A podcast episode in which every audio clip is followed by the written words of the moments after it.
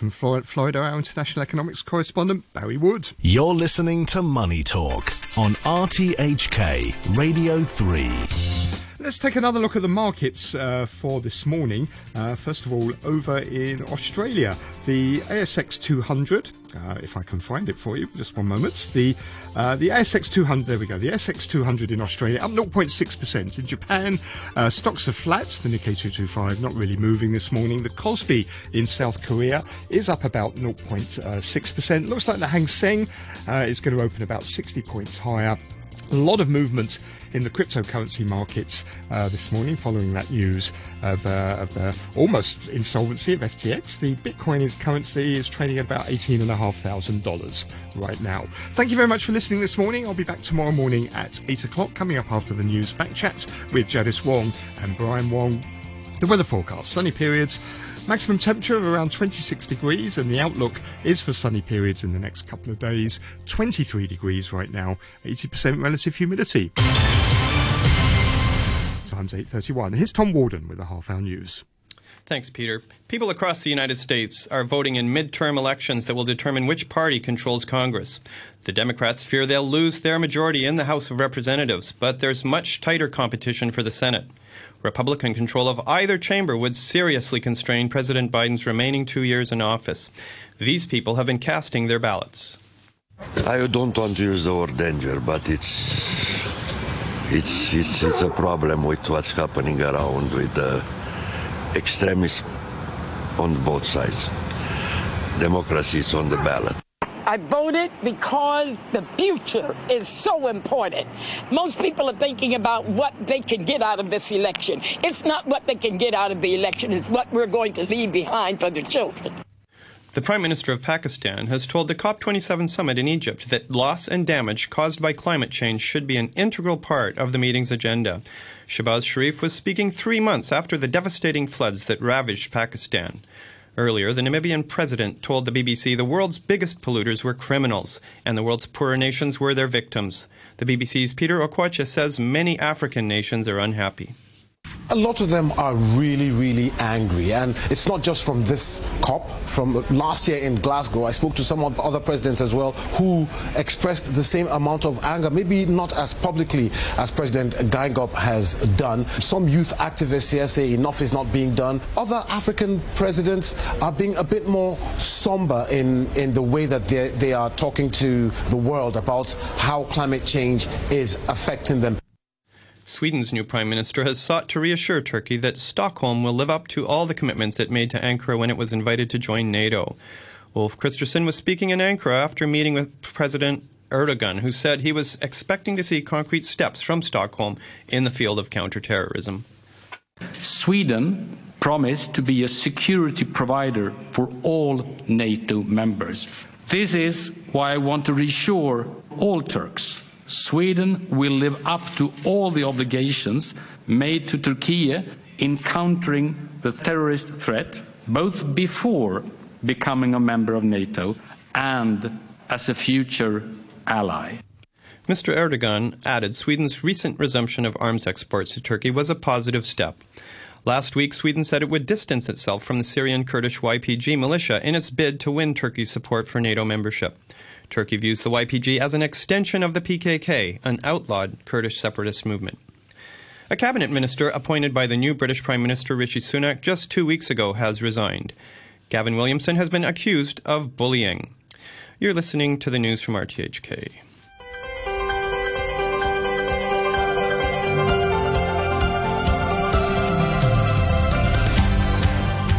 Good morning and welcome to Backchat. I'm Janice Wong and our guest presenter is Brian Wong. Good morning, Brian. Morning, Janice. Today we're talking about the relaxation of COVID restrictions for inbound tour groups. Under the new arrangement that's expected to start later this month, inbound tour groups will be allowed to visit attractions such as theme parks, museums and temples once they arrive and be able to dine in partitioned areas of designated restaurants.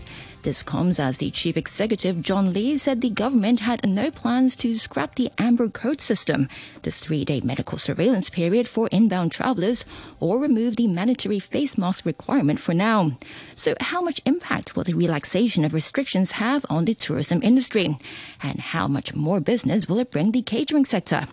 After 9.15, we'll speak to an expert about last night's blood moon total lunar eclipse. Let us know what you think. You can leave a message on our Facebook page, Backchat on RTHK Radio 3. Email us at backchat at rthk.hk or give us a call at 233-88266. Now, to kick off our discussion this morning, we're joined on the line by Ronald Wu, ex officio member of the Hong Kong Association of Travel Agents, and Simon Wong, the president of the Hong Kong Federation of Restaurants and Related Trades. Good morning, Mr. Wu. Good morning. Good morning, Mr. Wong. Thanks for morning, thanks for joining us on the program. Um, now, Mr. Wu, the Travel Industry Council has welcomed the new arrangement. Its uh, chairwoman described it as a good start. What's your view on this relaxation of COVID restrictions? Um, uh, we, we, we take a very similar view, saying that it is a, it is definitely a good start towards um, bringing Hong Kong back back to normality. But um, as as as, uh, Chair Lady have said, it's just a start. So we, we still have a long way to go to um, to attract tourists to come to Hong Kong again. And as uh, we don't, I mean, we, we do expect uh, this relaxation will bring in some tour groups, but um, in terms of the numbers, we, we do not expect it to be to be very uh, significant at this moment. All right. Uh, um, I, I, have an email here from our listener, Richard. Um, he says, I'm starting to wonder if John Lee is from another celestial place like the moon. Did he think all those foreigners at the Sevens were tourists? I know there were a few from South Africa, but that was about it. Tour groups will not come here. Um, and that comment is from Richard, who, who doesn't sound very optimistic at all. And, and I was discussing this with uh, Brian before the program, and he, and he seems to think there were more than a few tourists at the Seven, right, Brian? Yes. So, so Mr. Wu, uh, what do others in the travel industry think? I mean, will there be, uh, are tour groups interested in coming to Hong Kong? Um, we, we, we as, as we said, is only a start, and we, we do not expect this relaxation will, will revive the, the industry, but but rather um, more like testing water or use this as a pilot program to to show to to the government or to show to Hong Kong that um, welcoming tourists back um, will not bring in additional cases or risk to to the to the overall um, um, pandemic risk. So that um, hopefully uh, in a very short time we will be able to uh, to welcome tourists to come to Hong Kong again um, on an individual arrival basis. So there's a lot of chat about tour groups and also relaxation for them, but I was just wondering for sort of individual tourists who are travelling not by groups, uh, do you see, you know, they're coming to Hong Kong anytime soon and a resumption of travel? And more generally speaking, you know, how many tourists are there on a sort of solo basis? Uh, do they travel to Hong Kong as opposed to in tour groups? So. Um, I think I think at this stage we, we, we are seeing non Hong Kong residents coming to Hong Kong. Um, under this zero plus three policy, but but most of them are here either for uh, family visit or for business. So for leisure travelers, um, because because um, they they still have a lot of choices as to as to choose to go to places that have completely relaxed the, the social distancing rules, such as nearby cities, Japan, Singapore. Um, so I mean, they from what I heard, they still want to come back or come to Hong Kong to visit, but they will wait until until we until the city have um, completely loosened this zero plus three um, restrictions or these um, PCR tests on a on a on a two days interval, and then by then they will they will I'm sure they will want to come to Hong Kong because Hong Kong remains as a very attractive city. All right, so so that's the view of the uh, travel industry. What about the uh, catering sector, Mr. Wong? Um, travelers and inbound tour groups will be able to dine at uh, partitioned areas in restaurants right after they arrive. Uh, how much benefit will it bring the sector? Mr. Wong. Uh, hello. Hi. Hey. At present, I, I I estimated that there will uh, uh, not be too many uh, tour groups coming to Hong Kong under uh, these uh, restrictions. Um, the fact is, um, you know, the uh, travelers coming to Hong Kong have to go through um, the three days surveillance and also have to do, um, you know, the different kinds of um, tests, including the RAT and the PCR. Um, this uh, would actually curb uh, people's intention to uh, come to Hong Kong. But uh, this is, uh, you know, one step uh, forward um, to um, um, give the, some kind of confidence for the government to further relax the, the restrictive measures. We welcome these ideas, but um, for the, talking about the benefit for the catering industry, uh, we don't see there will be a sudden burst of uh, business recovery uh, for our industry. Um, especially when we are talking about uh, designated uh, restaurants. Uh, in Hong Kong, previously when we um, you know, work with the tourism industry, some uh, Chinese restaurants, uh, if they have uh, large areas in their restaurants, they would be able to house, um, you know, a lot more um, travelers, you know, dining in the premises. But in in in this um, arrangement, I think only the designated restaurants can be allowed to uh, host um, the travelers. This is not an ideal uh, case for us. Uh, for example, like uh, a lot of travelers, uh, when they come to Hong Kong, one of their attractions is uh, to visit um, food stores and um, restaurants with special features. Um, but in this case, if um, it's not, if the the, the arrangement is not open to all type of um, catering um, uh, institutions, then well the, uh, uh, the the business that can bring into us is uh, limited. Uh, Simon, would you also be able to perhaps comment on the nature of cross border tourists coming down from the mainland and how significant is that as a source of revenue? And do you see them coming back anytime soon given the very stringent quarantine uh, restrictions and measures uh, implemented by the mainland government? Well, uh, mainland travelers account for about 75 to 80 percent um, of the number of travelers in Hong Kong. Like um, before COVID, we um, have about 60 million travelers from uh, all over the world, including mainland. Uh, about 46 million from mainland. And um, while for almost three years, we are not able to, um, you know, host any, you know, uh, or uh, feature any any accommodations for these travelers uh, because of the COVID restrictions.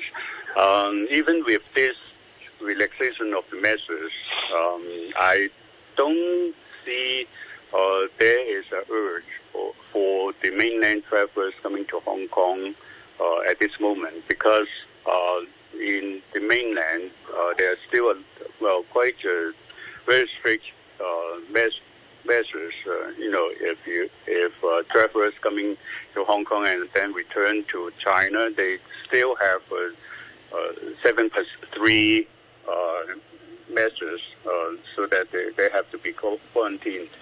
And um, in this case, I think the um, the two group measures, um, which are going to be happened in this month, um, are mainly, uh, you know, designed to attract travelers from Southeast Asia, and um, like uh, you know, uh, countries from uh, Singapore, Malaysia, or Thailand, you know, something like that. But uh, for the mainland travelers, uh, I don't think there will be um, too many people, you know, would be happy to come to Hong Kong if there are still uh, such uh, restrictions. All right. And so far, um, Mr. Wu and uh, Mr. Wong, both of you have said uh, you don't expect uh, too many tour groups to uh, come to Hong Kong under this uh, uh, arrangement, at least at the beginning. Um, why is that, Mr. Wu? I mean, is it because people have already planned their, their travel the travel plans, or or, or is Hong Kong just not the top priority right now? Um, one thing I think I think um, uh, you said correct is that people, a lot of people have already made their business, um, sorry, their Christmas plan, their holiday plans, and second of all, um, you know, it will be it will be quite difficult to to first explain to to the travelers, um, um, you know, what what you can do when you're with the tour because they, the the travelers, even if they come in groups, they will not be with the tour guide or the, with the crew group 24 hours a day. So we have to let them know what you can do, what you cannot do, um, and what the difference is. Why is there a difference? So I think I think it will be it will be quite quite difficult in the beginning for for for non non Hong Kong residents to, to understand this exemptions that we've we've got and uh, and uh, and to to suggest them to come to to visit Hong Kong um, under this exemption of grouping group uh, group travelers uh, policy that allows them to visit um, stadium, uh, sorry, museums or um, dining at different restaurants with partition while they're still under this um, Amber Code. And Mr. Wu, have you been uh, speaking to uh, travel agents in, in other places, uh, other countries? I mean, are, are there um, people interested in coming to Hong Kong? Um, there, there, are a lot of interest of people coming to coming to Hong Kong because Hong Kong has always been a popular destination. We we serve over 60 million visitors a year before COVID. Um, what, what, however, what is what is really stopping them from doing so now is is because of the restrictions that we we, we still have within the city. Um, so they would a lot of them said they would eventually come to Hong Kong, but um, they will wait until um, you know, there's further relaxation of, of the social distancing rules, and they would choose to visit other cities first um, because they, they normally tra- travelers normally travel two to three times a year, right? So they would rather wait until maybe 2023 when when things are more clear, when they know that when they come to Hong Kong, they don't need to go um, do PCR tests every every two days. Um, you know, they know that they might be able to not wear a mask outdoor. So um, these are a lot of questions that we get from from overseas agents asking about um, when these rules will be will be relaxed. Now, Ronald, on that note, um, have you sought to speak with and also work with perhaps uh, representatives in LegCo or the government in negotiating uh, further compromise and relaxations, uh, somewhat like what we saw actually this weekend at, at Rugby Sevens, where very clearly uh, there were I suppose, discretionary considerations that were in play, and uh, it was a modus vivendi was brokered that allowed for uh, tourists to to participate in the festivities, or they wanted, uh, without necessarily uh, being bound by excessive masking restrictions. Are you trying to work on something similar with the government? Is that in the in the works right now? Uh, it has been a work in progress for, for a long time in, in pushing for a zero plus zero policy for, for the tourists. And, uh, and uh, as, as, I said at the beginning, um, this group group exemption, this group tours exemption is, is a start. And uh, hopefully, um, you know, uh, with uh, the data, the data that comes with this exemption will, will, will prove to the government that there's no additional risk for, for further relaxing social distancing rules. And uh, of course, uh, Mr. Wong, um, not all details in, in this new arrangement uh, have been ironed out yet. Uh, uh, do you have any idea what kind of epidemic measures uh, restaurants will need to adopt for, for this new arrangement? Well, first of all, we have to designate a special area, um, you know, for people holding the amber code. And um, for this kind of arrangement, is well, I see that not all restaurants can uh, accommodate this kind of measures.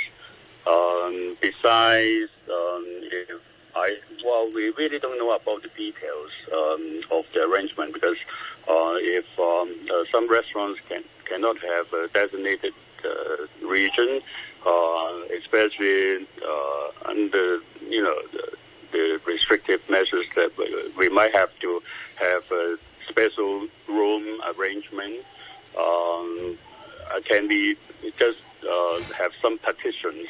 Um, you know, those partitions are not lengthy enough to to to reach the ceiling. uh, then uh, is it going to be al- allowed? And uh, of course, we would uh, follow the the other um, current restrictive measures, um, such as the, the you know body temperature uh, checking and also uh, doing uh, all types of uh, anti-pandemic uh, pe- uh, measures in our in our premises. Um, but the thing is, the well, for small restaurants, we are not able to designate this kind of arrangement, especially when Hong Kong with uh, 17,000 restaurants and um, you know 96% of uh, these restaurants are you know SMEs, and some are very small restaurants, but they are very good uh, restaurants which provide very good food uh, and you know specialty uh, cuisines for travelers. Uh, but um, this would be left out in the list. Uh, I I don't think it's fair for um, this arrangement. And um, also, of course, um, if the uh, measures uh, right now is under zero plus three, and we are looking forward to uh, going forward with uh, zero plus zero, um, and also with the condition that all the uh, restrictive measures such as the RAT, PCR um, have to be lifted. And um, but uh, there's still a lot of uh, detailed um, discussions about the arrangement because, like, um, you know, for tourists coming to Hong Kong, if um, at night time uh, they might want to go out um, by themselves to visit bars and some other places, then are, are they able to enter those places? And uh, how, you know, there are still a lot of, um, you know, the things that we have to.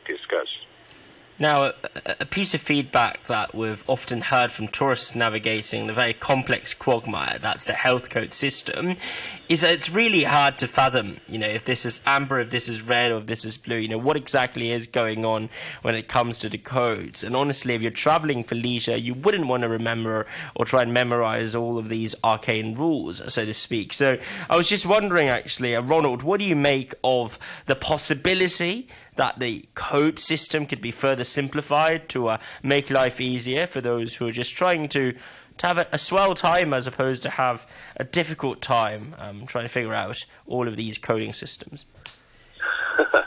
um, yeah, but I, I think that will be very difficult um, operational from, from an operational standpoint to to provide um, a, a different system for tourists and a, and a different system for, for locals because given that they are all entering the same premises, right?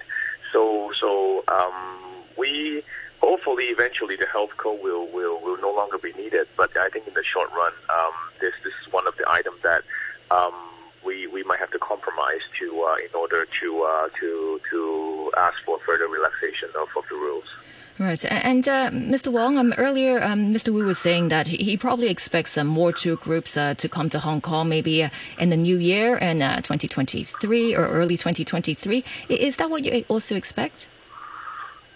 Well, of course, we hope that travelers would come back to Hong Kong, but um, under these um, present restrictions, uh, travelers, when well, if they uh, want to make arrangements to travel, um, you know, the, they might uh, plan ahead of time.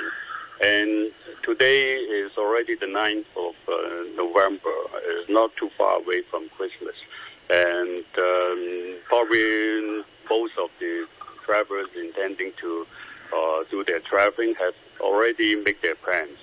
And uh, I'm just um, worried about um, how many, um, you know, uh, travelers would come aboard uh, for the Christmas. And um, adding to that, you know, I'm also afraid that a, a lot of uh, people uh, in Hong Kong, citizens in Hong Kong, uh, is going to leave Hong Kong, traveling to other countries uh, for the, the holidays and uh, that would bring another, you know, uh, throw to our business. And uh, if you see that, uh, you know, after the announcement of the uh, 0.03 measures, um, you know, a lot of uh, Hong Kong citizens, you know, just book their tickets and leave Hong Kong you know, to other countries. Uh, in fact, I just uh, returned from France, um, you know, after spending uh, more, nearly three weeks uh, in, in Europe. And, um, you know, there we don't have any type of restrictions. We don't have to wear masks. We don't, well, we can enter any premises we, we want to do. And um, so why people would like to come to Hong Kong with the present uh, restrictions. And um, well, if we are, if we see that the, the number of cases in Hong Kong after Rugby Seven um, has not been bouncing back uh, to high level, then why not, uh, you know, go one step further to relax the measures uh, totally? Right. Um, I hope so. Mr. Wong, the, the reason why I'm asking about this is because uh, I, I was just wondering if Mr. Wu is right and uh, in early 2023 we get uh, more tour groups coming to Hong Kong. Will there be enough people, uh, at, like, will there be enough staff at restaurants or hotels to uh, to manage all these uh, these visitors? Because right now, when you go Yeah. into hotels, I mean, you, you do notice there, there, you know, sometimes there are not enough staff. I mean, there could be more. Yeah, what was your view? Well, this is one of the issues that we are de- uh, we have to deal with. We are now, in fact, uh, short of um, manpower in our industry. Uh, even our business has not been recovered, and we still find hard uh, to recruit, um, you know, workers in, in our industry. Um, if um, you know there will be uh, more travelers coming to Hong Kong, we will, uh, you know, uh, face the same uh, difficulties in recruiting, um, you know, the frontline people. And um, at, at present, if we um, employ, um, you know, some temporary staff, uh, we have to pay up to uh, over 100 Hong Kong dollars per hour and this uh, would add further uh, pressures on, on our business and expenses. Uh, you know, even even if we don't have um, or we don't have too many travelers coming from abroad, um, we still have to deal with the local people spending, uh, in, uh, you know, dining in restaurants. Um, and we, at the moment, uh, already uh, uh, are in shortage of people. Uh, so, um, uh, it, with the tour group arrangement, we are also afraid that we might have to designate um, special team of staff to serve um, you know travelers because uh, under the amber code and also the uh, measures we have to you know make sure that uh, everything we do is safe and uh, not only safe for the travelers but um, safe for our staff and um, so this is uh, you know one difficulty we have, we have to deal with. Yes, and, and just very quickly, what is one thing, if there's one thing you could recommend to the government, Simon, that they could do to help ameliorate the problems you're facing right now? What's that one thing? Well, I have been urging the government to relax, uh, you know, more uh, restrictive measures such as the PCR and RAT uh, for tourists. Um, this would uh, already help a lot uh, for travelers coming to Hong Kong. Uh, Mr. Wong, uh, we'll have to uh, take a short break for the 9 o'clock news. Uh, thanks again for joining us this morning. That's uh, Simon Wong, the president of the Hong Kong Federation of Restaurants and Related Trades. Many thanks also to Ronald Wu, ex officio member of the Hong Kong Association of Travel Agents. And in around three minutes' time, we'll discuss the arrangement with Dr. Siddharth Sridhar, a clinical virologist at the University of Hong Kong. And after 9.15, we'll speak to an expert about last night's rare rare moon a total lunar eclipse. If you have any comments or questions for our guests today, you can email us at backchat at rthk.hk or call us, of course, on 233 88266. Now, here's the weather. Sunny intervals with a top temperature of around 25 degrees. Winds moderate east to northeasterlies.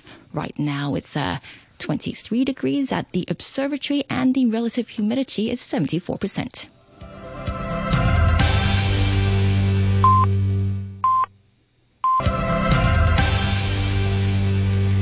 Welcome back. This is Back Chat on a Wednesday morning with Brian Wong and me, Janice Wong. This morning, we're talking about the relaxation of COVID restrictions for inbound tour groups. And uh, like I mentioned at the start of the program, inbound tour groups will be allowed to visit attractions such as theme parks, museums, and temples once they arrive and be able to dine in partitioned areas of designated restaurants. To comment on the arrangement, we're now joined on the line by Dr. Siddharth Sridhar, a clinical virologist at the University of Hong Kong. Good morning, Dr. Sridhar. Good morning. Thanks for joining us on the program. Um, so, what's your view on the new arrangement uh, for tour groups? Uh, I think it's an incremental change uh, that may not actually have a lot of benefit for the tourism industry because if the mainland border remains effectively closed and Macau is not significantly opening up either, I, I, struggle to see whether Hong Kong is really going to be a t- hub for tour groups uh, to the region. So it may not give that extra kick to the industry. And uh, yeah, it, it just uh, it also begs the question why uh, tour groups are being selectively given this privilege.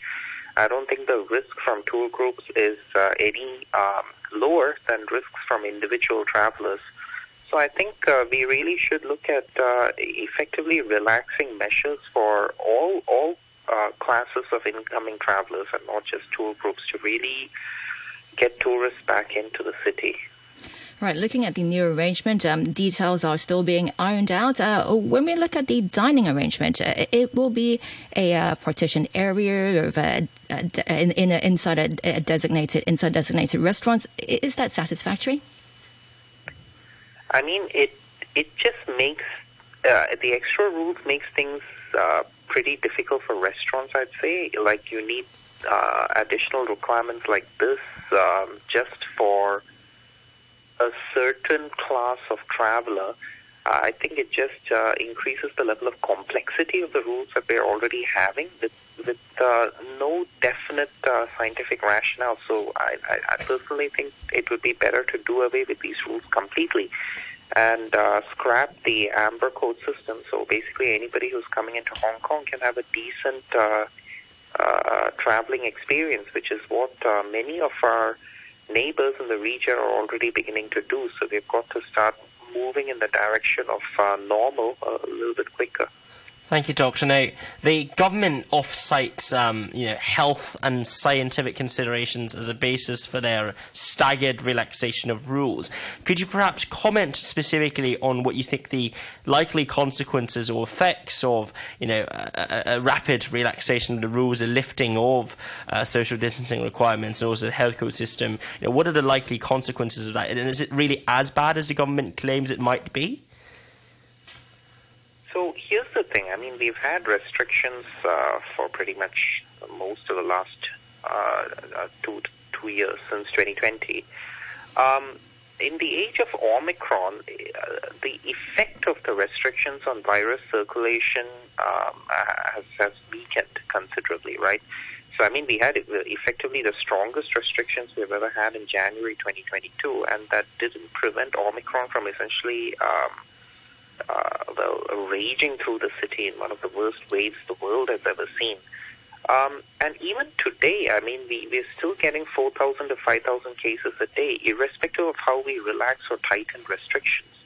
Which goes to show that with Omicron, as transmissible as it is, sometimes we're under the illusion of control and we feel like we're doing something, but actually we have to be very clear eyed and objective into how effective each of these restrictions actually are.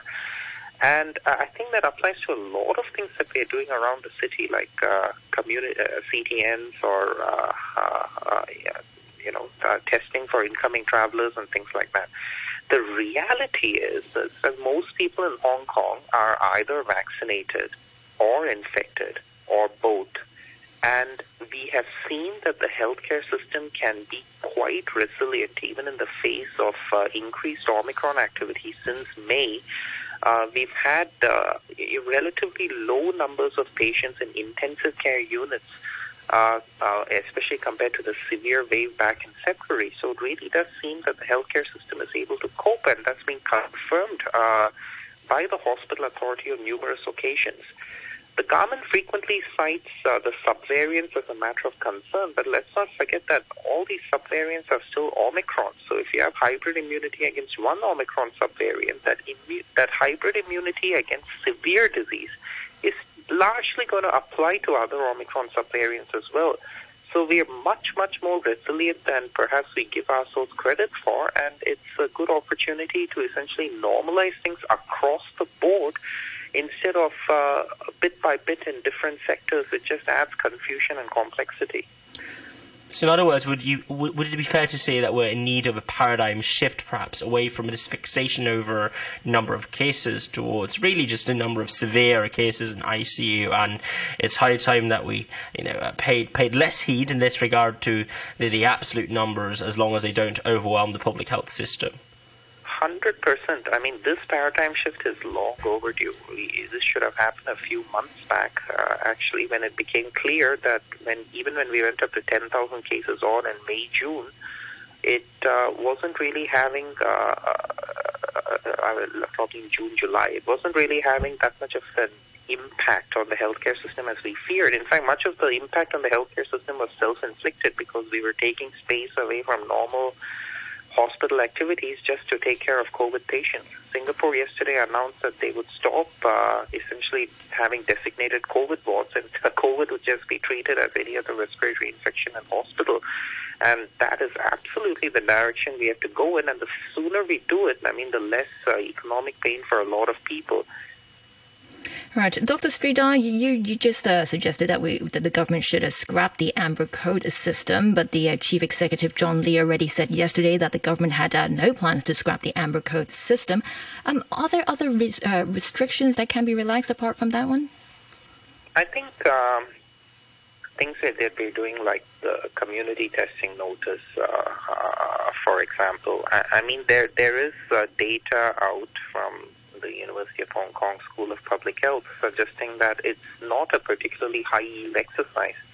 You still have an ongoing community outbreak irrespective of CTNs. They're very expensive.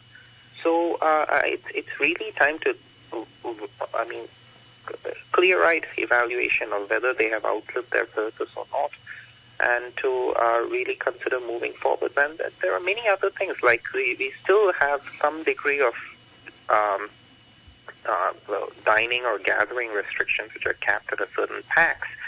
Again, we've got to really think about whether it is uh, uh, uh, having any kind of impact whatsoever on the level of COVID in the city.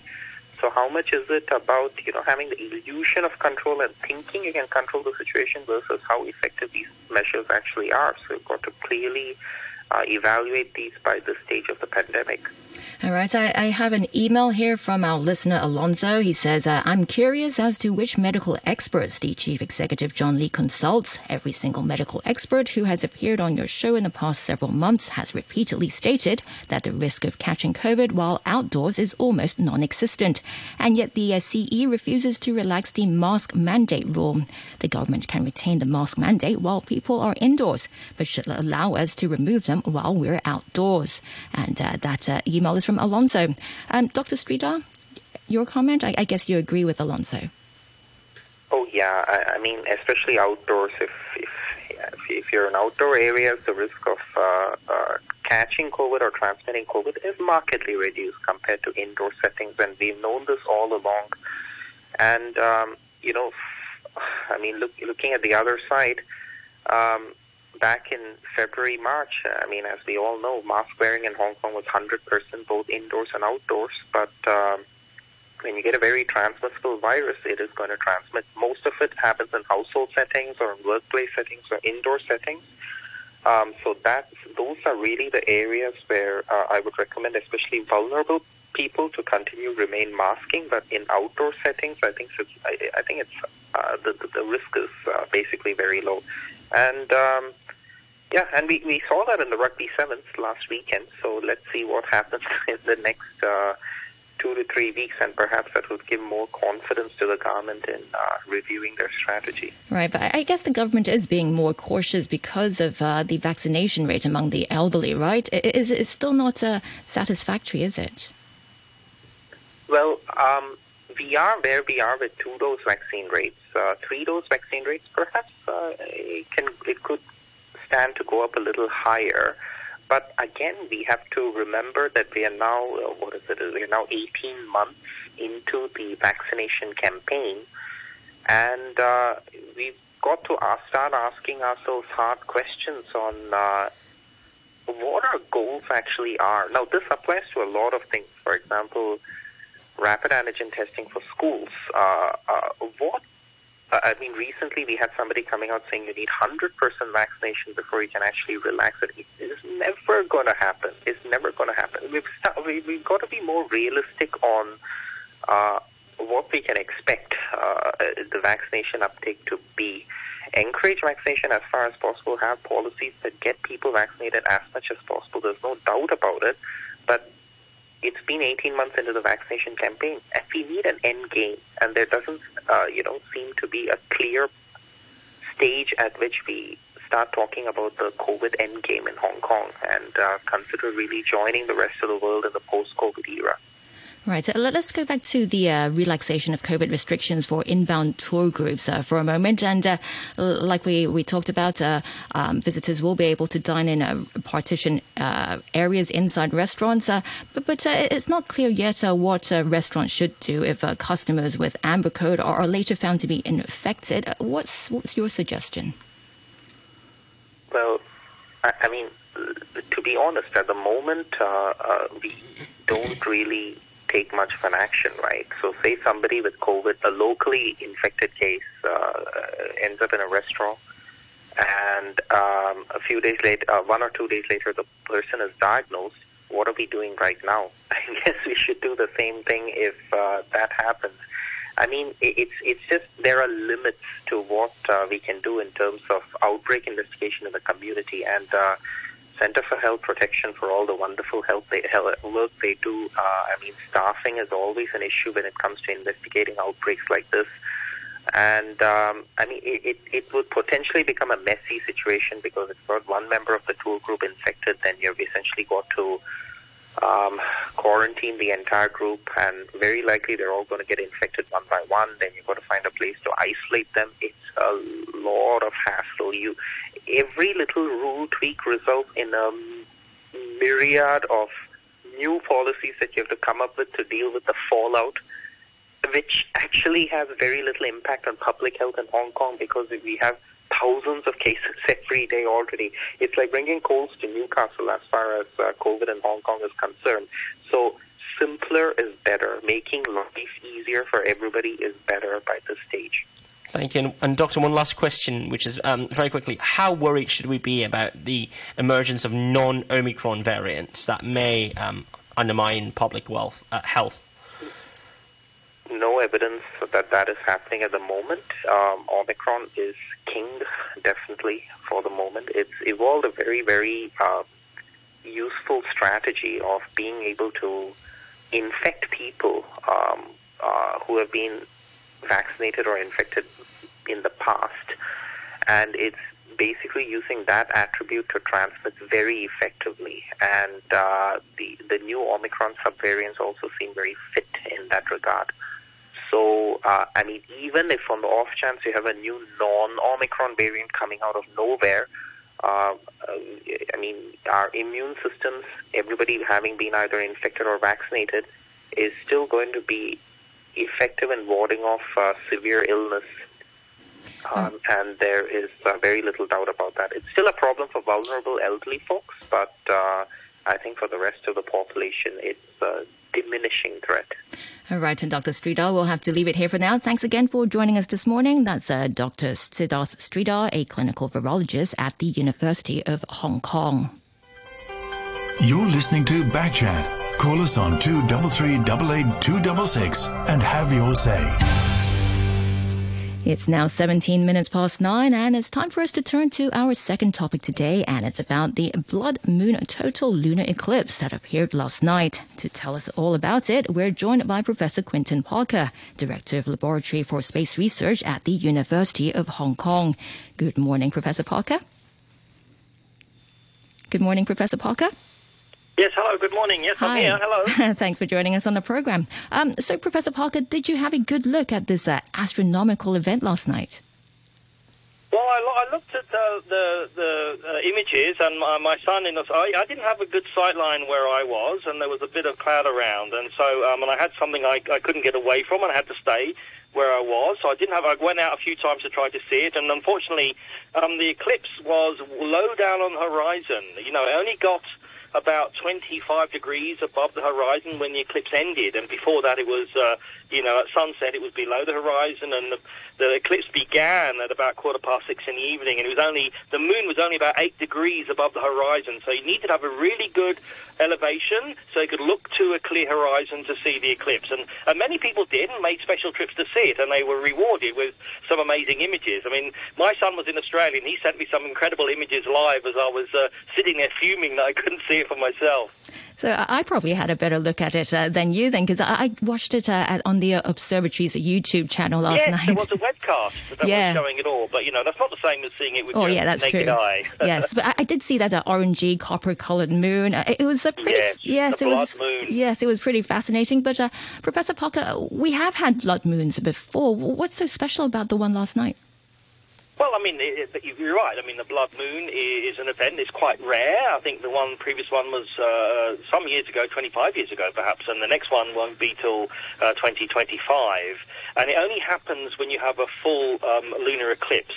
That is, you know, when the Earth gets between the sun and the moon. So the moon is in the Earth's shadow completely, and that's you know within, and you get a, a totality that lasted for over an hour.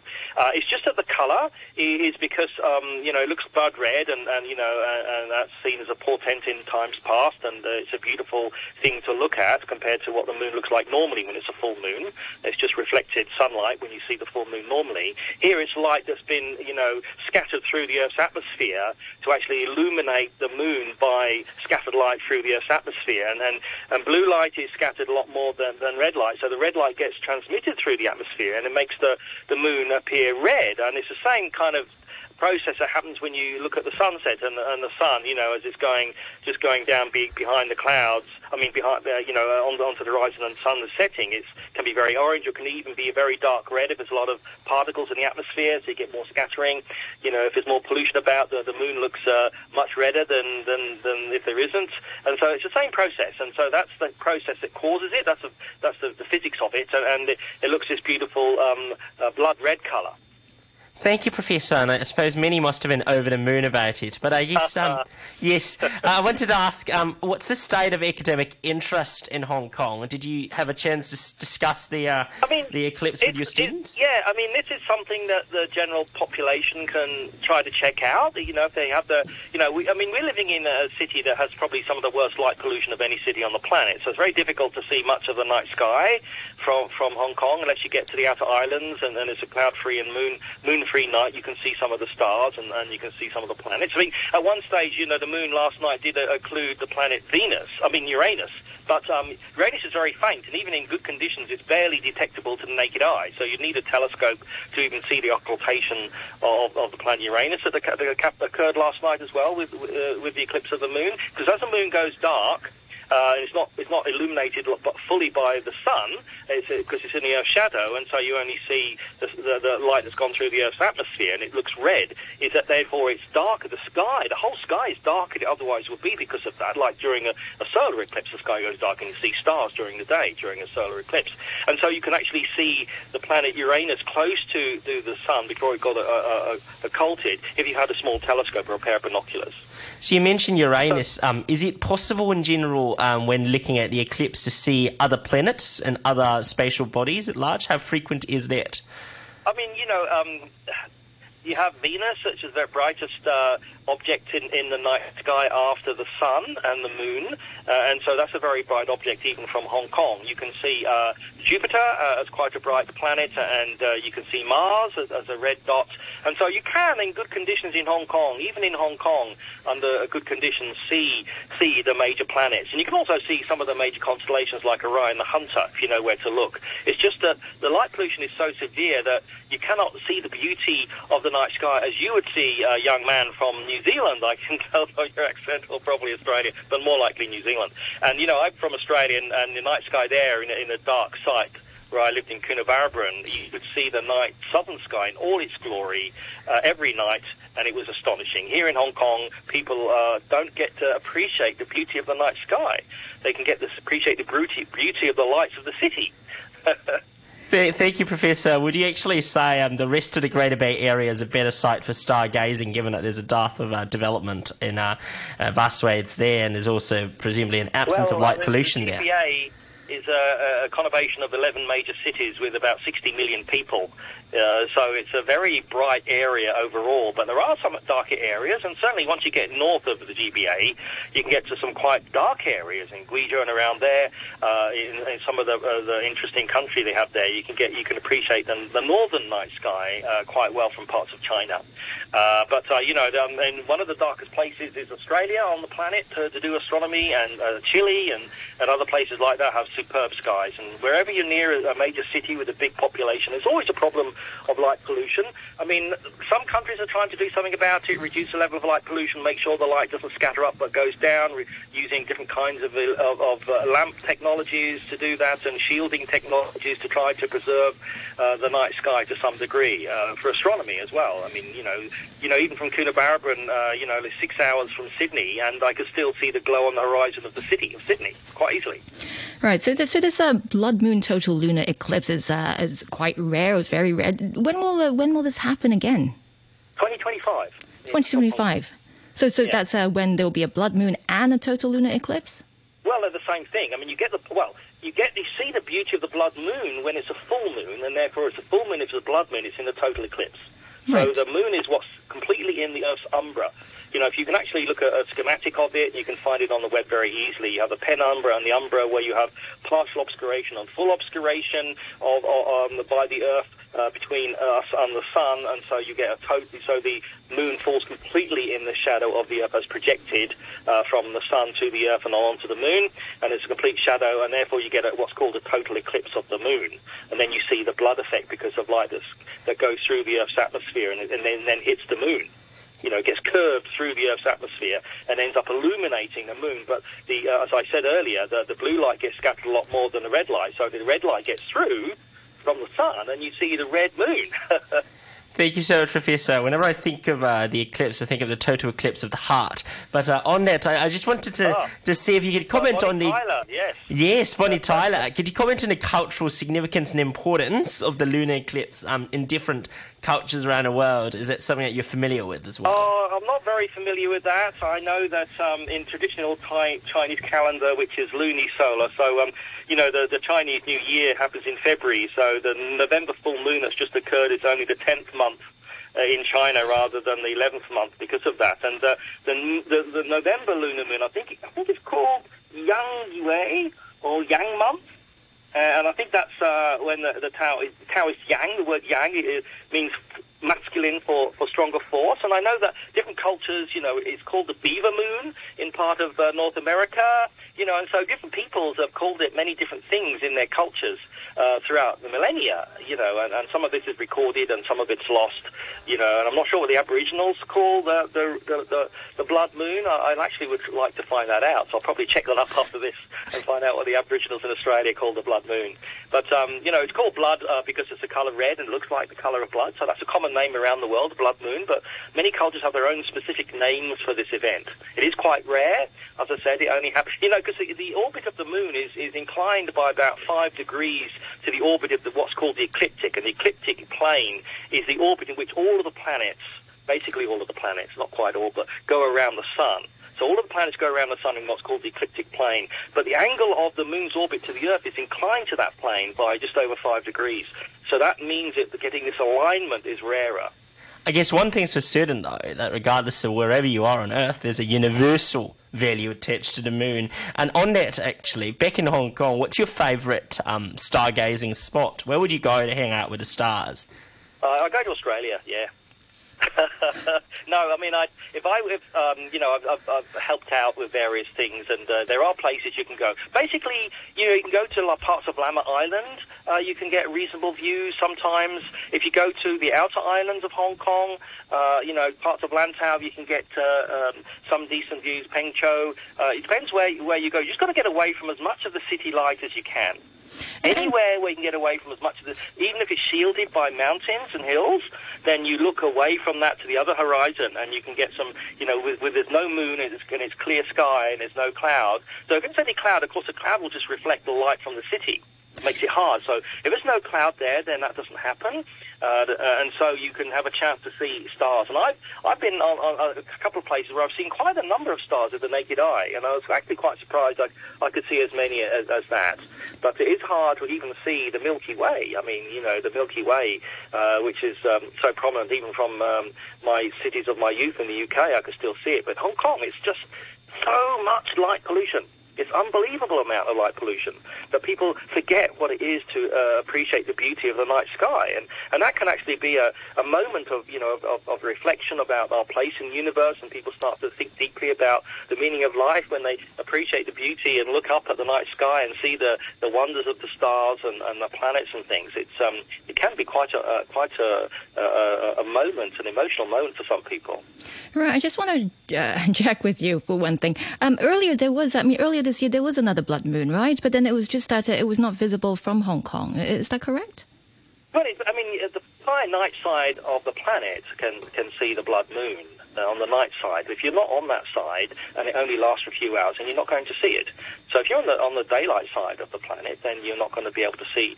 So it's only the part that's in nighttime that uh, on the Earth that will be able to see the blood moon. And depending on where you exactly are, where the exact number is, then you see a partial eclipse or a total eclipse. So, you know, it does depend where you are on the surface of the Earth. So, you know, this was seen well from, from parts of, of Asia and, and from Australia because my son sent me a, a wonderful uh, full full moon blood moon image that he he, he took. Uh, you know, so I thought this is really impressive. So, but if you check on the web, you can actually see uh, examples that people have taken of the blood moon from all around the world uh, from the night side.